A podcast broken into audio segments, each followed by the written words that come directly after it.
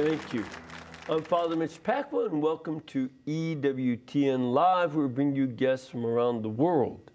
Tonight, we want to talk about ways to uphold every person's dignity and religious freedom when it comes to health care, both for the patients and for the medical professionals. Before we get to that, though, I want to talk briefly with Peter Gagnon about EWTN's coast to coast coverage of pro life events coming up. Peter, what have you got for us? Well, our coverage will continue even after the Dobbs decision. It's even more important for us to continue yes. to, to highlight the pro life efforts.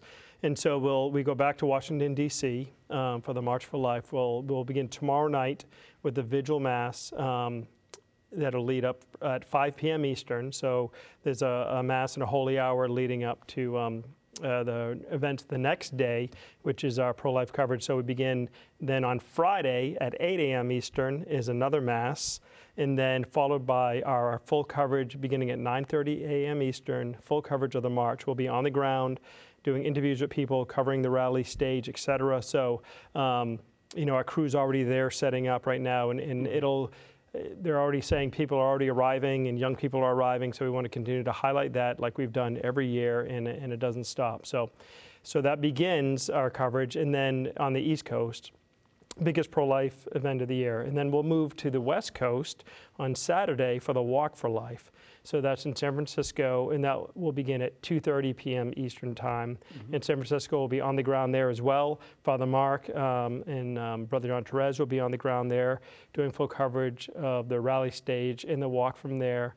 And then after the Walk for Life in San Francisco, we go down to Los Angeles for One Life LA. So they're back-to-back events, and we'll do the coverage from One Life LA as well, and then um, with with the rally stage there and all the talks, and then after that there's a mass from the cathedral in LA with uh, Archbishop Gomez. So we have all those events. In addition to that, we have lots of pro-life programming that we've been airing all this week and will continue throughout the weekend. Uh, people can go to ewtnnews.com forward slash pro-life.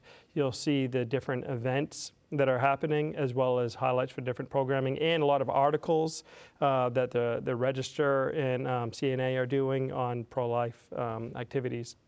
And then one thing I did want to mention, it's not, it is tied to pro-life, but it's a program Mother Teresa, the Knights of Columbus put this together.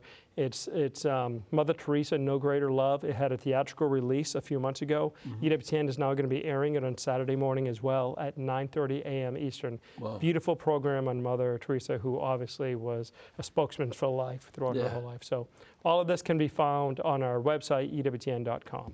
Great. Looks mm-hmm. exciting and looking forward to seeing all this.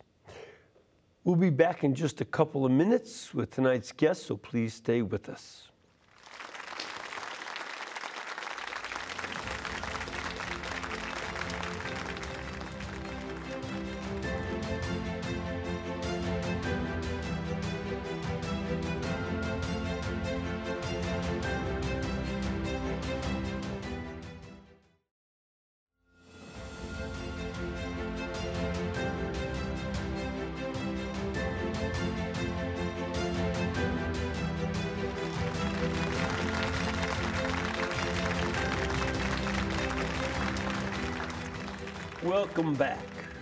Guest tonight believes that each person is made in the image and likeness of God. And that's good, because that's what the Bible says. And that each person has infinite value. And because of that, healthcare in our country should respect and uphold every patient's dignity and protect the religious freedom of every patient and every medical professional to love and care for their patients. I want to show you a little clip about this.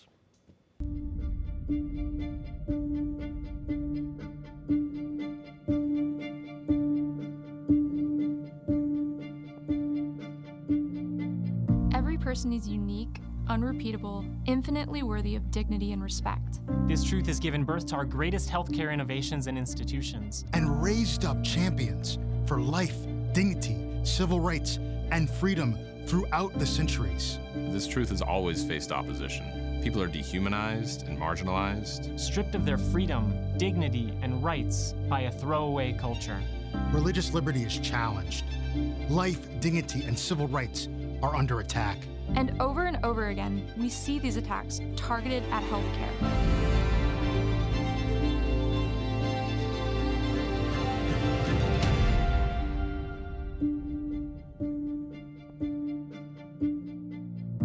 Right to life, the civil rights, the dignity of the most poor and vulnerable is under attack.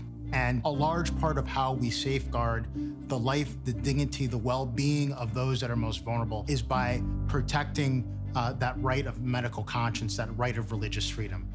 Too many undergraduates, too many medical students in the United States who are people of faith, who are people of ethical and moral religious convictions, are afraid to go into certain aspects of healthcare because of their beliefs. Too many of our medical doctors and nurses and physicians' assistants have experienced coercion, fear, isolation, discrimination, in some cases, termination because of their beliefs. The very reason why so many medical professionals went into the healthcare arena, which is their moral and religious conviction that they had an obligation to love the patient, to love the sick and the suffering, is being attacked.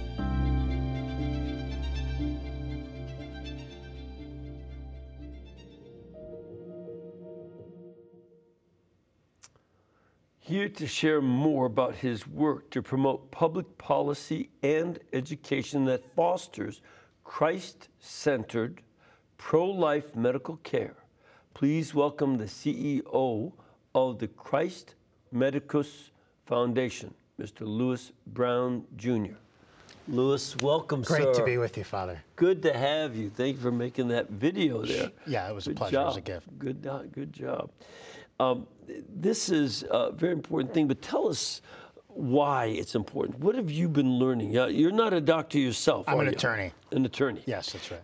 And you're seeing this as an issue. Why? What, what's going on? I think that what's going on in healthcare is one of the biggest issues of our time. Healthcare is something that everyone experiences, uh, and it the, the the level of our healthcare, the type of healthcare we have, is a ma- has a massive impact on the reality of whether we as a country are respecting and protecting human dignity from conception to natural death.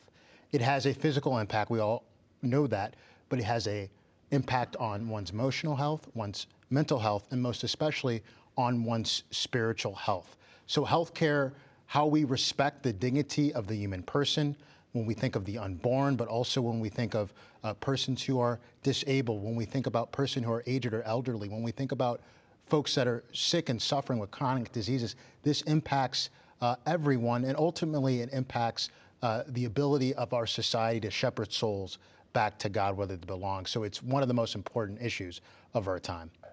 Absolutely. And I'll never forget uh, the, the words in an interview um, where uh, one of the politicians, that was Nancy Pelosi, said that we have to include birth control and abortion in the health care bill back in 2009. Think of all the money we'll save, were her words that terminating life or preventing conception would save money. So that on one hand, you have folks in the government promising lots of health care for everybody if possible, but not really because some people are too expensive. And, you know, newborns are very expensive. So they want to eliminate that. That to me was encapsulated the issue. And, and I remember saying, if that's what she thinks about the first year life, then this last year life, which I'm getting closer to all the time, that's the most expensive. And of course, they want to promote suicide, which I think is now the one of the num- top couple causes of death in places like Canada. So this is a very living issue. Yeah, I think that statement takes off the unholy veil off of what we see going on mm-hmm. uh, in the healthcare system. Yes. We're seeing the most unprecedented attack on medical conscience and religious freedom in our nation's history, particularly on Catholic and pro life healthcare institutions, from hospitals to medical clinics to pro life doctors and nurses. Mm-hmm. And what that attack on medical conscience and religious freedom is doing is it's stripping ethics, it's stripping conscience, mm-hmm. it's stripping human dignity and faith out of the healthcare system. And who loses when we strip conscience and faith and ethics out of the healthcare system? Persons with disabilities, racial minorities, people that live in rural areas, the rural poor, uh, folks that speak English as a, sequ- as a second language, and most especially the unborn, over 60 million that are killed. And we can't murder 60 million unborn children uh, and not expect that to have a dehumanizing effect on all of society, particularly when within healthcare. So we see, Father, that it's all connected. How we treat the unborn has a massive impact on how we treat patients that are most vulnerable uh, in their healthcare. And so we have to fight first uh, to protect the unborn, abolish abortion throughout, throughout the country. But second, we also have to protect medical conscience and religious freedom as a way of building the culture of life throughout the healthcare system and protecting all God's people in our country. Do you know medical professionals, doctors, nurses, orderlies, other people who actually have these kind of threats made against them? Yes, I think I think it's happening uh, every week in America. There is a pro-life medical professional, a medical professional, whether because of their religious beliefs or because of their ethical convictions about the dignity of the human person. They're being persecuted in a soft way or a harder way, or they're just straight up being terminated. I know of a physician, a esteemed physician who's at the top of his profession, one of the top in the country in a, in a very conservative state, who was persecuted uh, by his school's administration in part uh, because of his pro life beliefs and because of his traditional beliefs about human sexuality. I know of a, a medical student in a very conservative state who experienced some level of persecution uh, because of her pro life uh, views. I know of a physician who has been using uh, the appropriate and legitimate and wonderful life saving abortion reversal pill, who had her state's licensing agency go after her because of her use uh, of that very important, wonderful. Uh, product that we have in our country. And so this is happening all the time. When I speak to Catholic uh, medical students and would be medical students, many of them are scared out of their mind to go into certain aspects of the medical profession because of the crackdown and the persecution going on, the attack on conscience and religious freedom. It's unconscionable in America that we have Catholic young people, Catholic uh, you know, college students, high school students that, that, are saying, maybe not high school, but college students that are saying, I'm afraid to go into this part of healthcare because I'm going to be fired or persecuted. It's unbelievable. That's not America. That's not who we are. We have to make a change. And, you know, I've actually heard of medical students getting somewhat harassed, mm-hmm. uh, at least harassed, if not worse, because they refuse to learn how to do an abortion. They don't want right. to be part, and it was that used to be optional. Right. And they get harassed in medical school. Uh, the, the Hippocratic Oath right. is no longer required. In fact, uh, two of my roommates in grad school were medical students, and it was an option. If you want to take the Hippocratic Oath, to do no harm, that's right. what it said. Right. You had to go to a separate room from the graduation and do it with only those interested in it. And it was a minority that went into that room.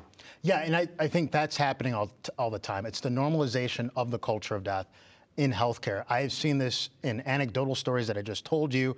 Uh, I firmly served at the U.S. Department of Health and Human Services as a political appointee in the Office for Civil Rights, and I can tell you what the current presidential administration is doing at HHS is unbelievable. They're coercing emergency departments nationwide in some circumstances to perform abortions. They're coercing pharmacists in some circumstances to prescribe abortifacients. Uh, they're attempting to coerce various medical professionals to perform transgender procedures. And at the federal and in, in some state governments, we are seeing a wholesale attempt to shut down Catholic healthcare or completely roll it back. That's what people want. People want Catholics, pro life professionals, completely out of healthcare.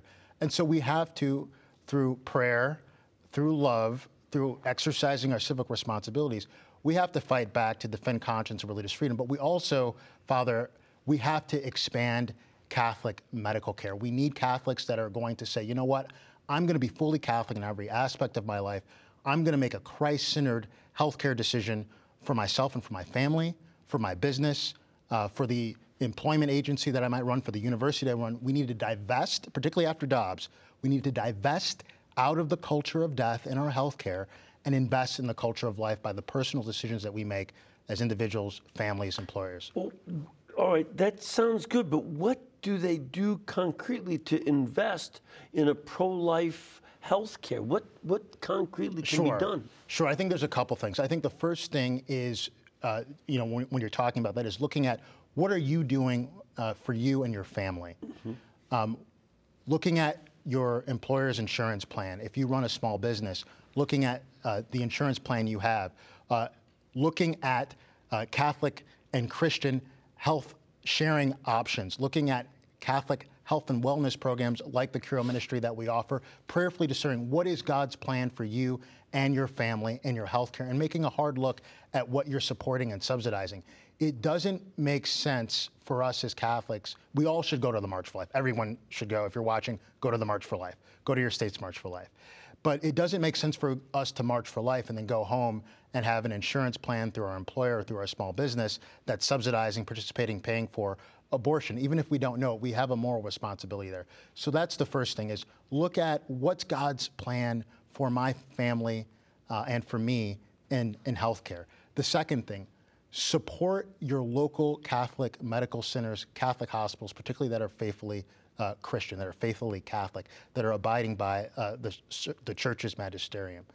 The third thing that I would say, and this is something that Christ Medicus Foundation is working on, is to discern with your local bishop, with your parish, with your pastor, with your local church community, building new Catholic primary care centers to care for pregnant mothers and their unborn children, not only to care for them, but to heal and transform their family. You see a beautiful example of that. I'm blessed to be on the board of Bella Health and Wellness uh, with the Chism family, who's amazing in Colorado. It's transforming Denver just by providing the love of Christ in, in the care that people receive uh, in Denver. That's transforming that community there.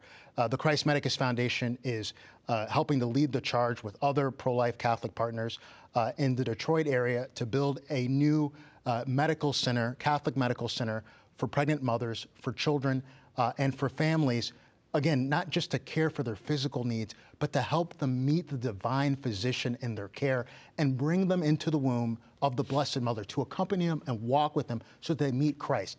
That's what we need to be doing post Dobbs. Mm-hmm. Uh, that's the work of the Christ Medicus Foundation. And more importantly, we believe it's the work of the Holy Spirit. This, this is a very important kind of work because it, when somebody comes in for an abortion or is at least considering an abortion, there's usually a lot of other factors in that woman's life and probably in the father's life as well. I would assume mm-hmm, that in the father's right. life mm-hmm. that they are afraid to deal with a child. Mm-hmm. for some reason, sometimes you know you, middle class people because maybe they have um, you know career choices, and they want to put their career ahead of the life of a child. Other people are poor and at risk, and they're afraid. You know, sometimes a woman can even be afraid of the father of the child. Right. In the case where she may have been forced in some way, right. either raped or other kinds of force.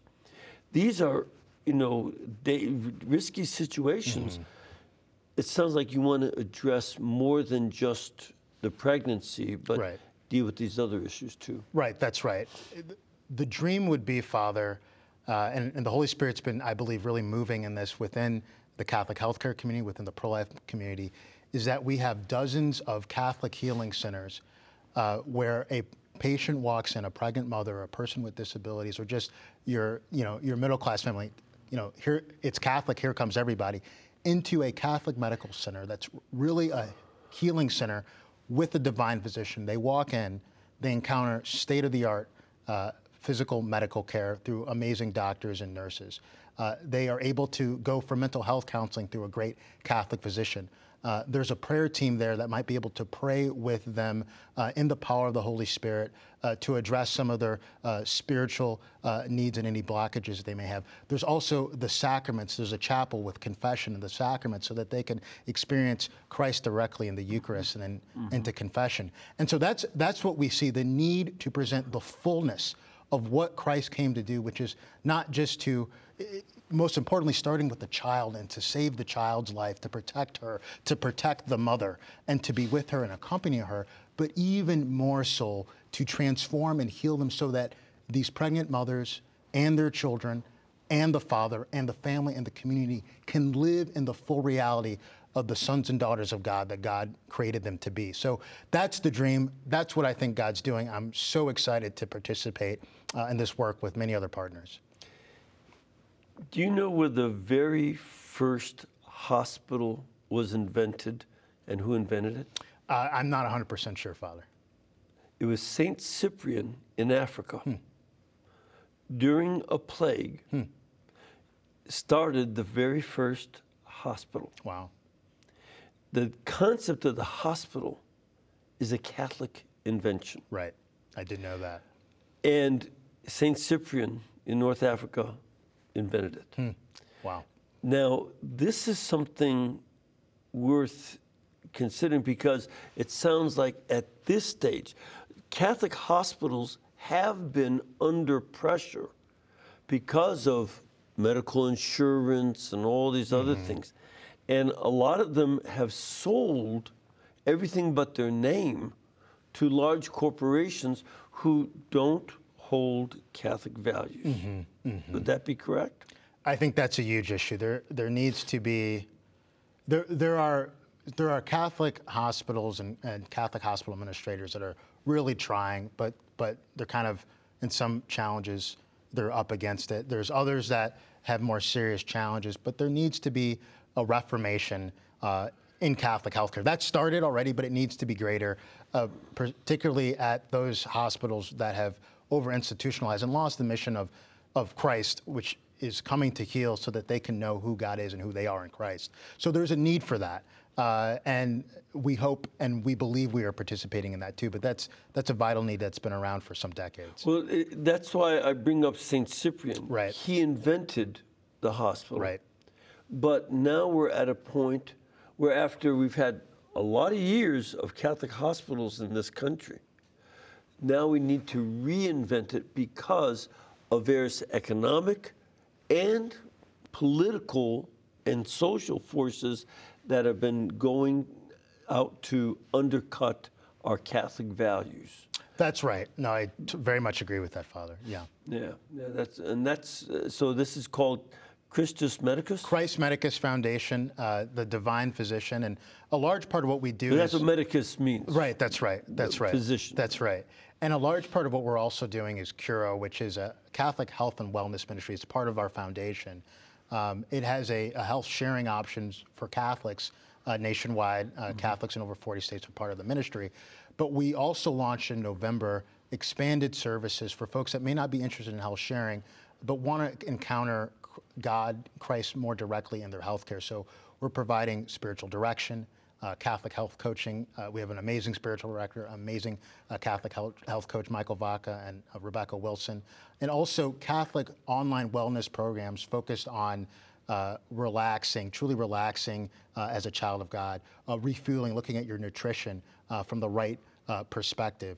Uh, looking at men's health, what are some uh, ways to for for us as men, or for us for not for us, but for women to improve their health?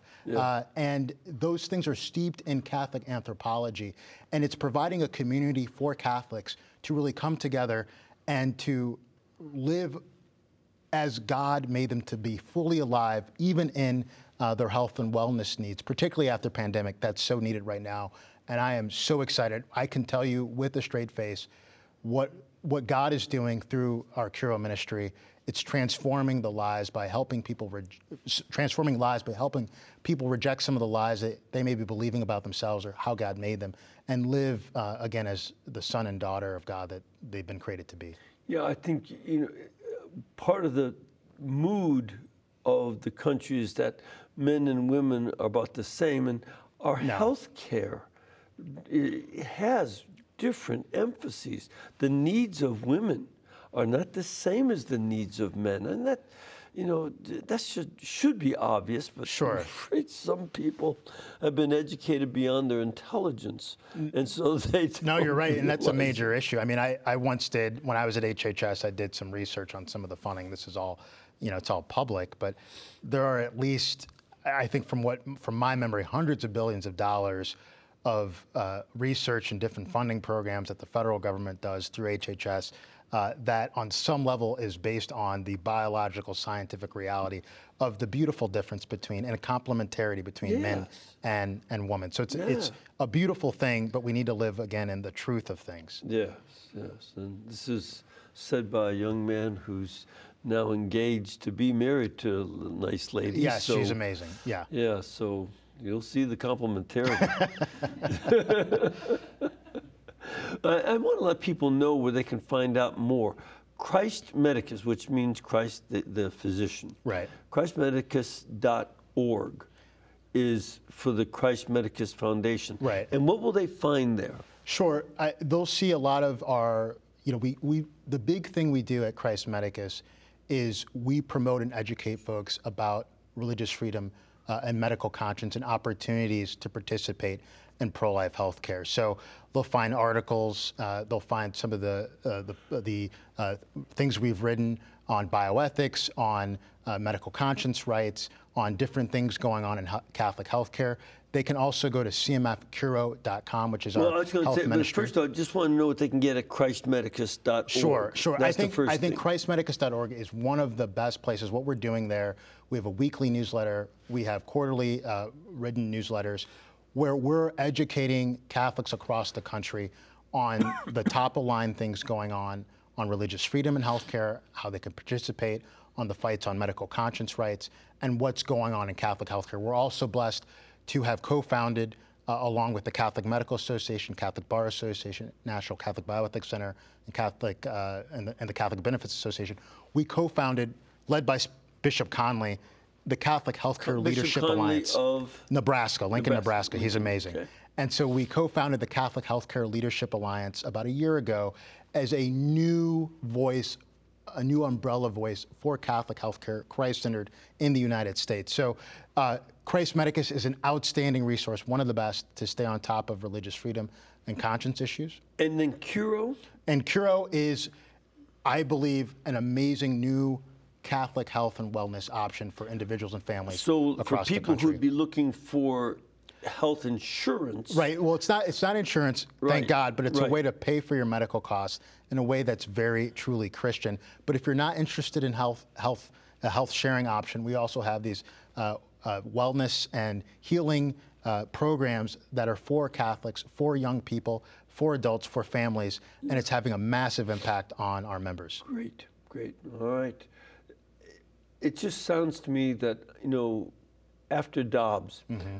you know, where we've been fighting against the federal government, the, the court system, federal court system, permitting, uh, uh, decriminalizing specifically abortion. Right.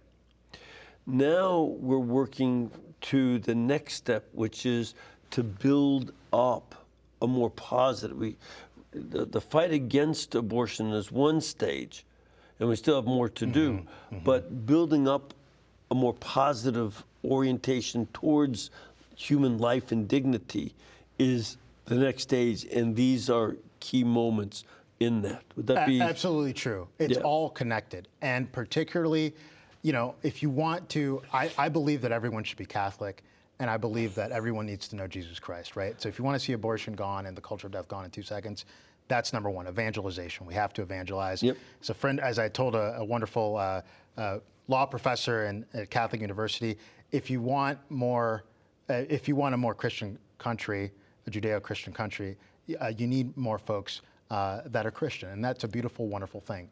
At the short of that, we have to look as a pro-life community in healthcare. We have to look at healthcare because that's where it's determined.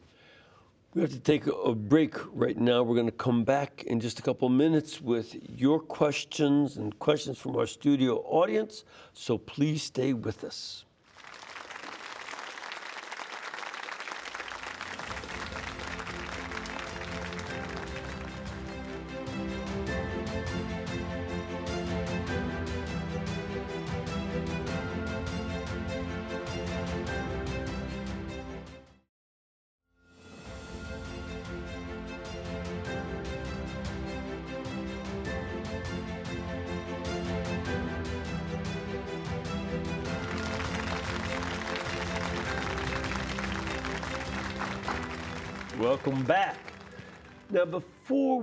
To questions, we want to take a minute to wish Sister Mary Albert Berry of the Daughters of Charity a happy 100th birthday.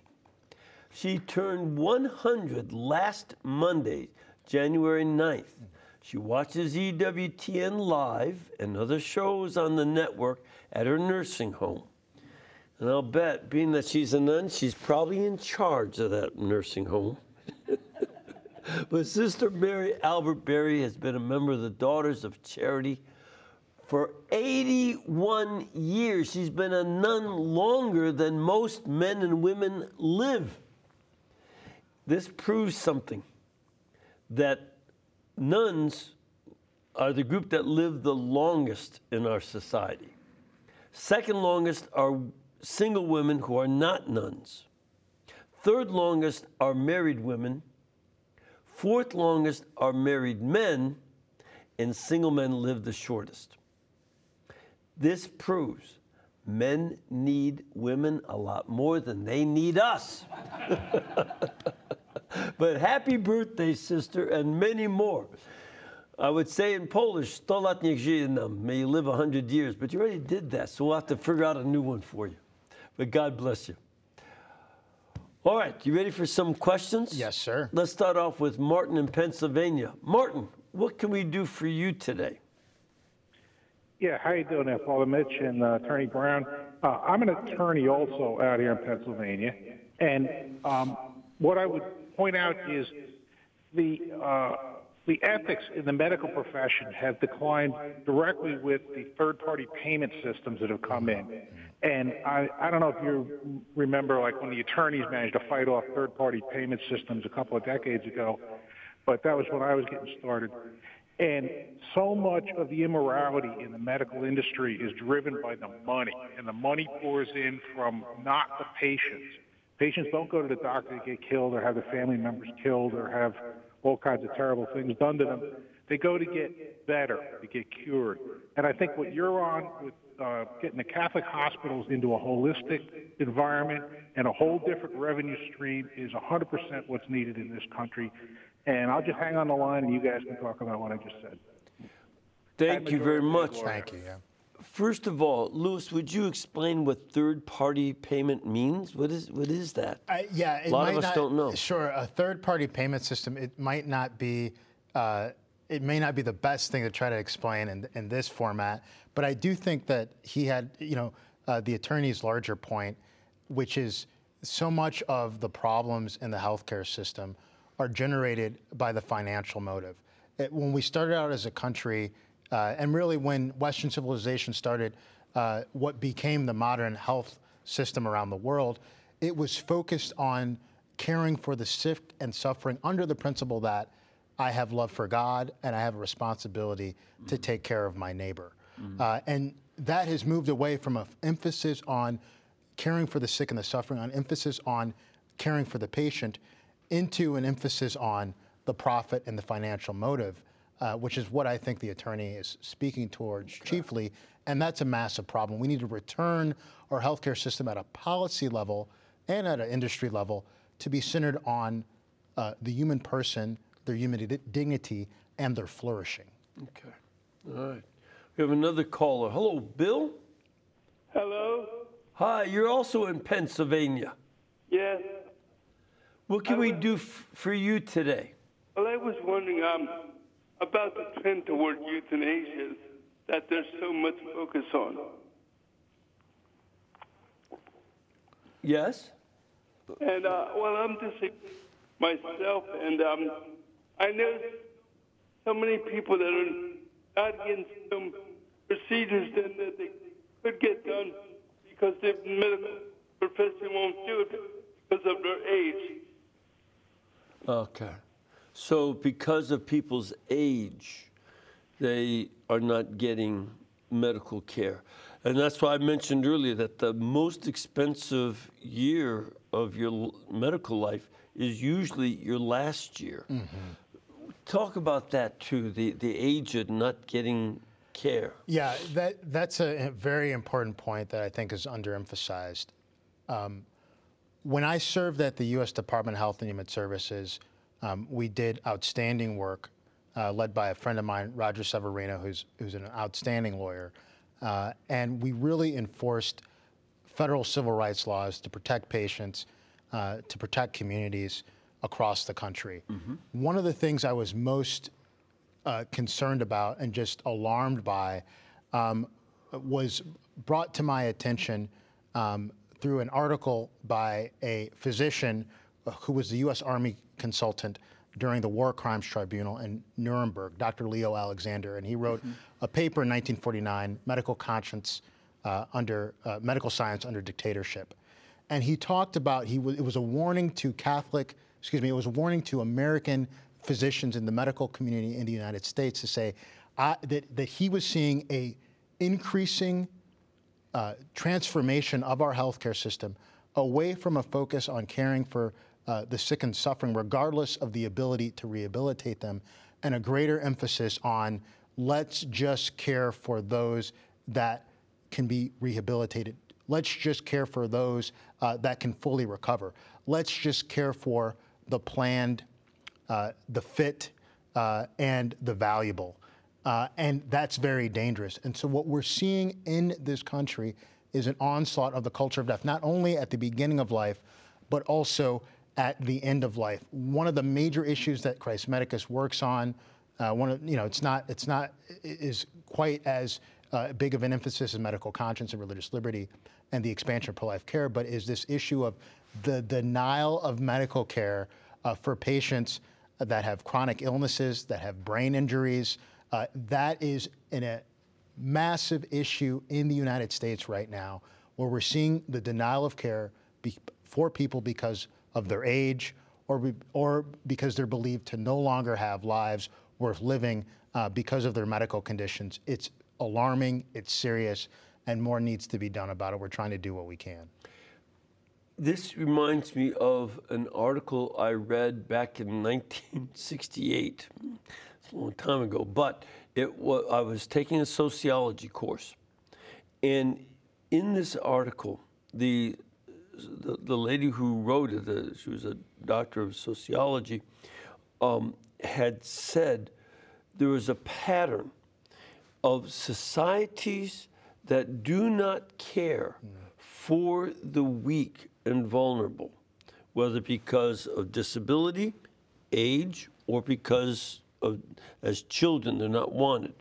Those societies historically tend to be the most violent societies. The less we care for our vulnerable uh, fellow citizens, the more prone our society is to violence. And we see that going on today as the murder rates and other acts of violence are increasing. Something for us to consider very carefully with this.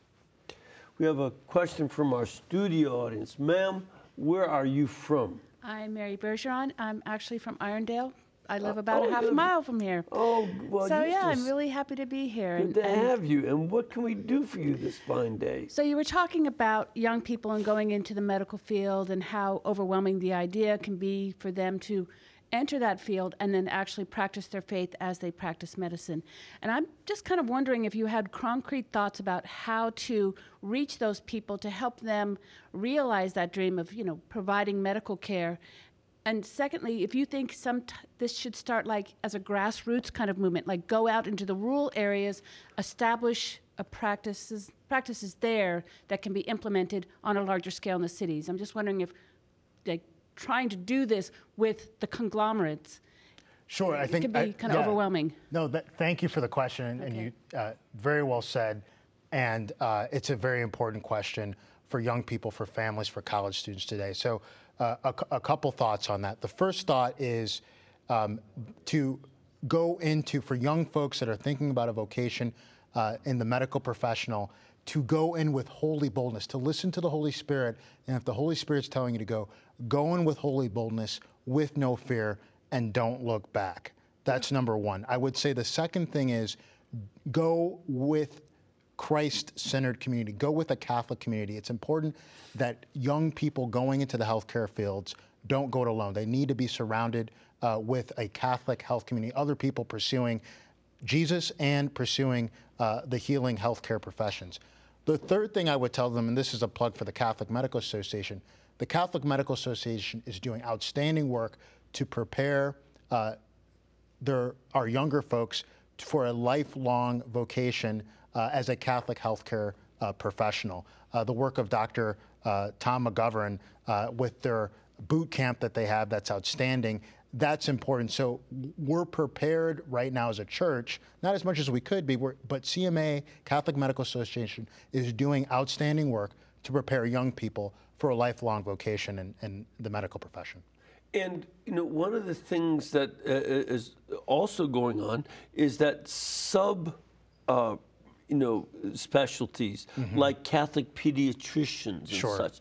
Those are also being developed so that they can reflect. And there are a lot of very important questions of ethics that have to be, you know, thought through. It's not just an automatic re- reaction off the seat of your pants. There are complications you have to think through carefully. Right. And apply, and they help each other with that as well as support in their vocation to Right. help save lives. That's correct. Yeah, no, that's correct. I mean, you the power of, uh, for instance, Divine Mercy University, which is a graduate school for uh, mental mental health uh, and the mental health fields and, and psychology fields. Uh, they're creating a greater Catholic community of mental health professionals that are serving.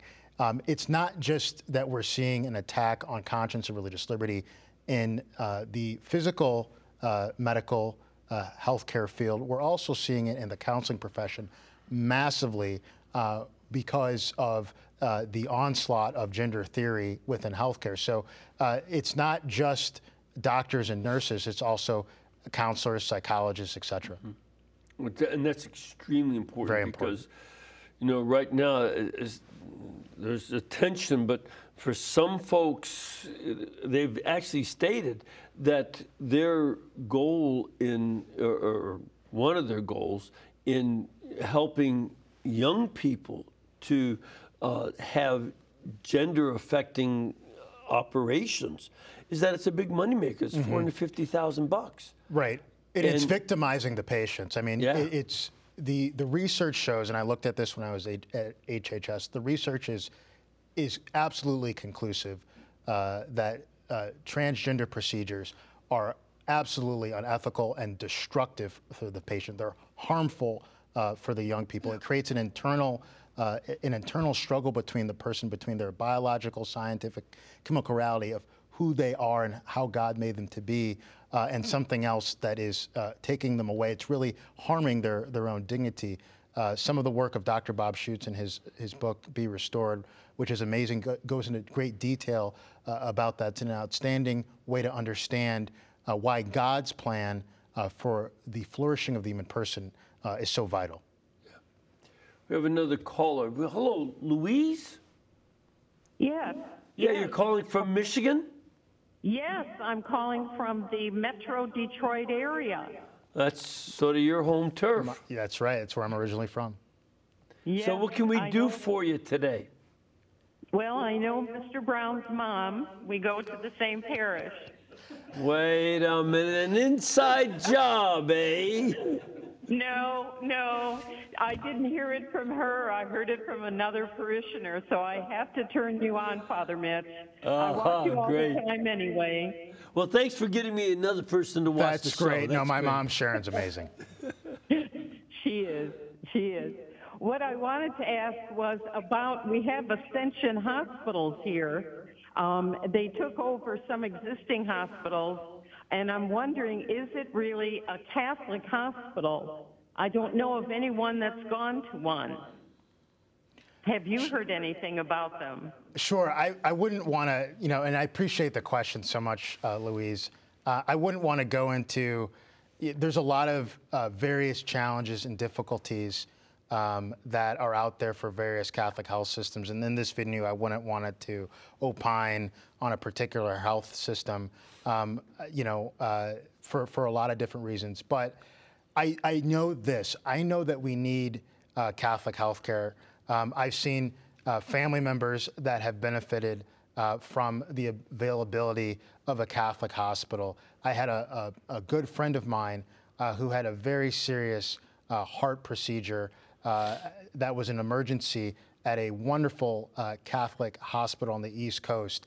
Uh, and just the presence of Catholic health care, particularly when people are having the most serious, urgent, emergency conditions, uh, it's vital. Um, and so I wouldn't want to, again, opine on a particular system or not.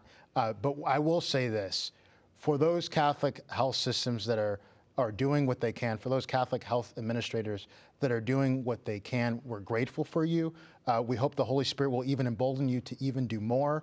Uh, but there's a need for, for Catholic healthcare generally uh, to improve and to always get better. But we're grateful for what Catholic health systems are doing uh, to advance the mission of Christ for their patients. And maybe what she could do is talk to some Catholic uh, healthcare people, because you don't live there anymore, you haven't for a while. So talk to somebody local who's a Catholic healthcare person.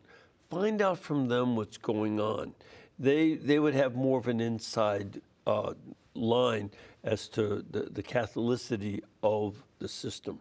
That'd be my suggestion. We also have Suzanne from Canada. Suzanne, what can we do for you today? Well, hello. I'm so thrilled to hear your show. This is so important. And um, I worked as a frontline worker for like the whole, you know, pandemic until until such time as the rollout. So I'd never missed a day. I was like, you know, one of the hero frontline workers until they asked me to bring some, one of my clients with disabilities for an mRNA vaccine, and I said, I'm sorry, I can't do that. It's an experimental medicine, and I don't agree with it. And I'm, I think that your constitution and bylaws probably would say the same thing. Like this is experimental. You should not be bringing people with disabilities. There's a lot of concerns about these um, shots, and then I lost my job, and now I live, you know, in a, you know, uh, the area where I live anyway. Um, you can't get a job unless you get the vaccine, and I don't agree with the mRNA vaccine, and and, and it, it became politics. Um, the universities have also been taken over by, you know, the woke agenda. So if you are pro-life, it's um, very difficult to um, to work and function in this society unless you, you know, just want to take a minimum wage job. Yeah, I, no, I, thank, thank you for sharing that, Suzanne. Yeah. No, I appreciate the question very Tough, much. No, I mean, I think when it came to, you know, we spoke out very much um, against um, uh, vaccine mandates uh, for the simple fact that, uh, you know, we look to the congregation of the doctrine of the faith to more deeply understand the church's uh, teaching. And as the congregation for the doctrine of the faith said in December 2020, that medical interventions must necessarily uh, be voluntary, i.e., they should not be uh, coerced, that individuals should be able to have engage in informed consent uh, as to the medical interventions uh, that yep. they that they take or do not take. So that's important. And yes, of course, you know, at the university level, unfortunately, too many colleges uh, are going into uh, theories and ideologies that are not consistent with the truth. All right, we have another caller. We have just a couple minutes left, but Maureen, you're in Arizona. What's your uh, question? Um, hi, Father. Um, I don't know who would answer, but how do you how do you present a right of conscience to a non-Catholic doctor, like if you object to a vaccine or COVID shot or whatever? Okay, very important question. Sure. Um, when we think about conscience, when we think about the well-formed conscience, uh, it it is something that includes our religious convictions and religious belief, but it's even broader than that. Uh, when we think about conscience, we're thinking about our our moral or our ethical or our philosophical beliefs in addition to our religious beliefs. So, uh, conscience, medical conscience, is very important. Um, certain procedures are just inherently uh, unethical, uh, immoral, um, and so I believe it's important for us uh, as Catholics to appeal to uh, people of goodwill, to people of faith, but people that may not hold uh, our faith beliefs uh, from a place of morals, ethics, uh, and philosophy rooted in the truth and dignity of the human person. Yeah, I, I think, you know, when you deal with that, you can find, you know, talk to the doctor about not why the Catholic Church says this isn't right. That probably wouldn't help in the conversation. But here are the principles why a certain type of medicine, say from uh, a fetus, the fetus did not give you permission to get the material that they're trying to use for medical research or development. So if they didn't give permission, I don't have the right to take something that by which they lost their life. That would be a way to think through the issue on the basis of ethics rather than what the church says or scripture. That may help you a little bit to think those things through. Again, I want to push uh, you to take a look at christmedicus.org. Um, that's the Christ Medicus Foundation. You can find out more about medical ethics and other questions. And CMF Curo.com, which is Catholic Health and Wellness Ministry and helps you to find ways to pay for your health care. Thank you for a great conversation Blessing and for this great you, information. Father. Thank you. And may the Lord bless you, the Father, the Son, and the Holy Spirit.